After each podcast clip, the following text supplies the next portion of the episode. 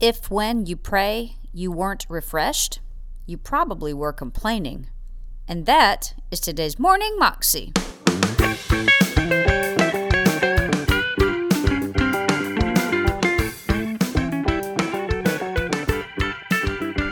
Welcome to the Morning Moxie Show. I am your host, Alicia Sharp, and today on the show we have part two of Bill Johnson's message about love versus fear. Here's Bill. One more passage I want you to look at. It's in Philippians chapter 1. And then I want to talk to you for a little bit. Philippians 1 is one of my favorite ones on the subject of fear. Uh, verse 27 says, Let your conduct be worthy of the gospel of Christ, so that whether I come and see you or am absent, I may hear of your affairs, that you stand fast in one spirit, with one mind, striving together for the faith of, of the gospel. Here's the verse Not in any way terrified by your adversaries, which is to them proof of perdition, but to you of salvation. Now, think through this verse. This is really powerful. Not in any way terrified by your adversaries, which is to them proof of eternal judgment. So, think through this. Every time you and I are victorious over a fear issue, what is broadcast on the PA of hell, or the powers of darkness, is pending doom, absolute eternal judgment. And they try to get you to fear so they don't have to think about what's coming.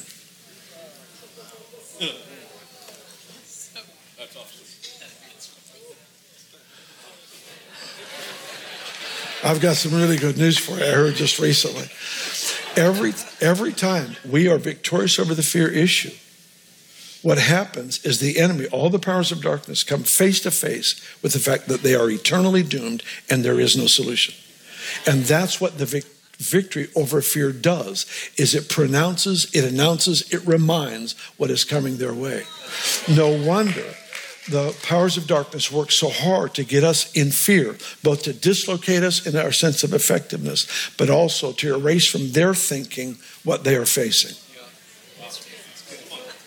That's amazing. That's amazing. So here's here's the deal. Fear absolutely kills us. Fear absolutely messes us up in the worst possible way because it it connects us. It connects us to a lie. So I've, got just a series of questions. I've got to make this in briefer uh, in this service, but I've got just a series of questions. And here's the first one: What are you doing?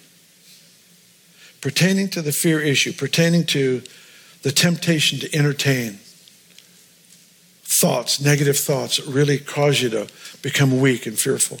How many of you, you've become so fearful over something, so anxious over something, you couldn't get it out of your mind, you couldn't stop thinking about it all evening long, into the night, it kept you up at night. How many of you have lost sleep over thinking stupid things? All right. So we know you know how to meditate.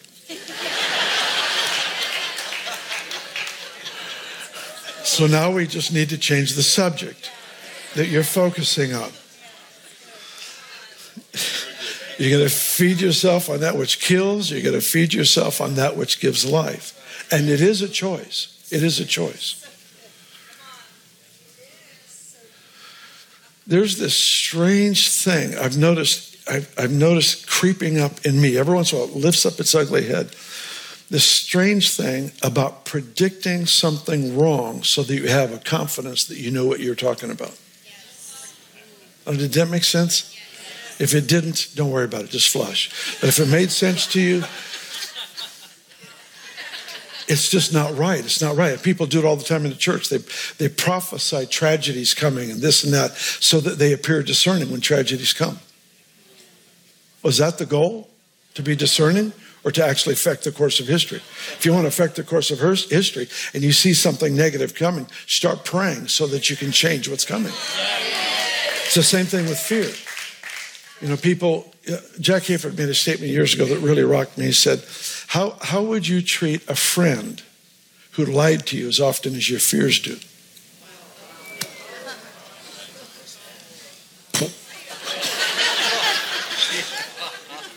That was a joke.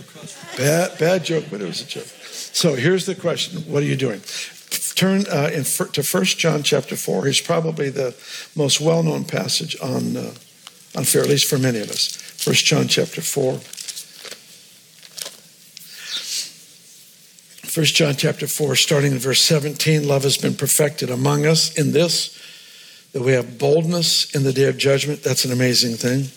Because as he is, so are we in this world. But I'd love to bring that subject up again. But not today. There is no fear in love, verse 18. Perfect love casts out fear because fear involves torment. But who fears has not been made perfect in love. Jump down to verse 20. It's all in the same thought. If someone says, I love God and hates his brother, he's a liar. He who does not love his brother whom he can see, how, uh, how can he love God whom he cannot see? The whole point is, is that when we confess, we have a, a, a spiritual experience, a reality in the unseen realm. It has to be measurable in the seen. How we treat the natural world actually illustrates and exemplifies what we are claiming to have happened in our own personal lives. So if I say I love God, but I don't love people, then I'm lying. That's right. All right? So what is he saying here? Perfect love casts out fear. I've only had half this equation settled in my in my thinking. In, in recent years, anytime I've made reference to this verse, perfect love casts out fear, the emphasis has been on making sure that I'm in a place to receive that loving touch from God. Why? Because that love casts out fear. It's true, but it's only partially true. Why? Because the scripture says perfect love. The word perfect there is the word complete. Love that is made complete casts out fear. When he goes on in the discussion, he talks about us loving people. So, in other words, I have to give away what I've received in order for it to be complete. And it's only that kind of love that casts out fear. It's not just my experience on a prayer line or through a fire tunnel. It's the experience I've had with God that has been translated into how I treat people. Here's the bottom line What are you doing? What are you do, doing pertaining to the issue of fear? What are you doing? This, the scripture compels us serve somebody. Stop waiting for another conference. Stop waiting for another prophetic word. Stop waiting for another person to come and massage your ego or help sympathize with the tragedies that you faced. You know, at some point, we have to stop being impressed with the size of our problem. And our deliverance begins at the moment we're no longer impressed with the size of our problem. And that's the challenge for every one of us. And, and some of you say, well, you don't know what I've gone through. No, that's, that's true. And if I did, I would probably buckle or be as, uh, as, as challenged as, as you're struggling. I, I wouldn't ever want to discount that. I'm just saying none of us want to stay there. So let's get out. And the way you get out is you find someone to serve that's worse off than you. You, you. Love has to become practical where it becomes demonstrated. So what are you doing? What are you thinking? What are you thinking about? Because if I'm fueling the lie, I've agreed with the liar, and tragically, I've empowered the liar. So he only comes to kill, steal, and destroy. So when you empower the liar, there's always loss and destruction as a result. So there has to be a point where find a scripture, a word of promise, read the Bible till he talks to you. And when you find that verse of scripture, memorize it, write it on a card. You may have to pull it out 50 times, 100 times in one day and quote it, pray it, declare it, sing it. But just Take some responsibility. Take some responsibility for the very fact that the enemy is intimidated by your success and he hopes to dislocate your effectiveness by causing you to fear. That's what he's doing. He does not want to be reminded of eternal judgment. That's why he has targeted you, targeted me to fall into this issue of fear.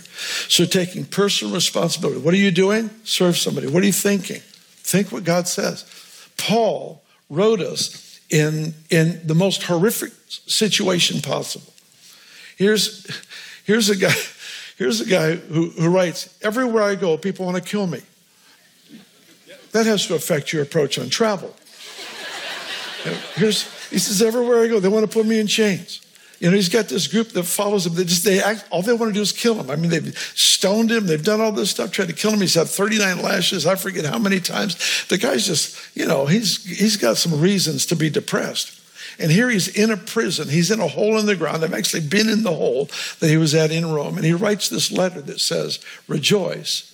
Again, I say, rejoice. He found how to beat the fear thing. He found something powerful.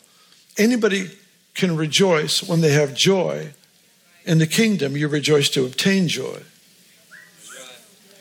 You actually cause your thought life, your emotional life, and your physical body to align with what God has made available. And in that yielding, in that sacrifice, in that obedience, brings a release of profound joy.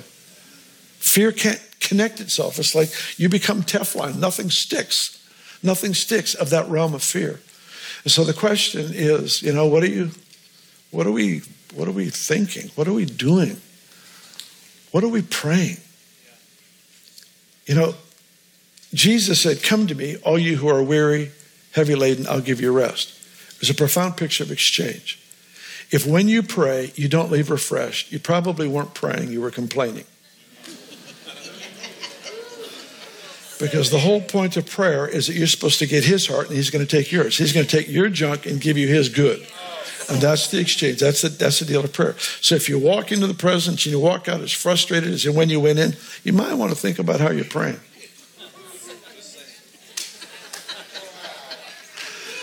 So what what what am I doing? What am I thinking? What am I praying? That was Bill Johnson, and you can find that clip on YouTube if you search under Bill Johnson Love versus Fear. You can also find out more information about him at bjm.org. I hope you have a wonderful day today, and I will see you again tomorrow. God bless.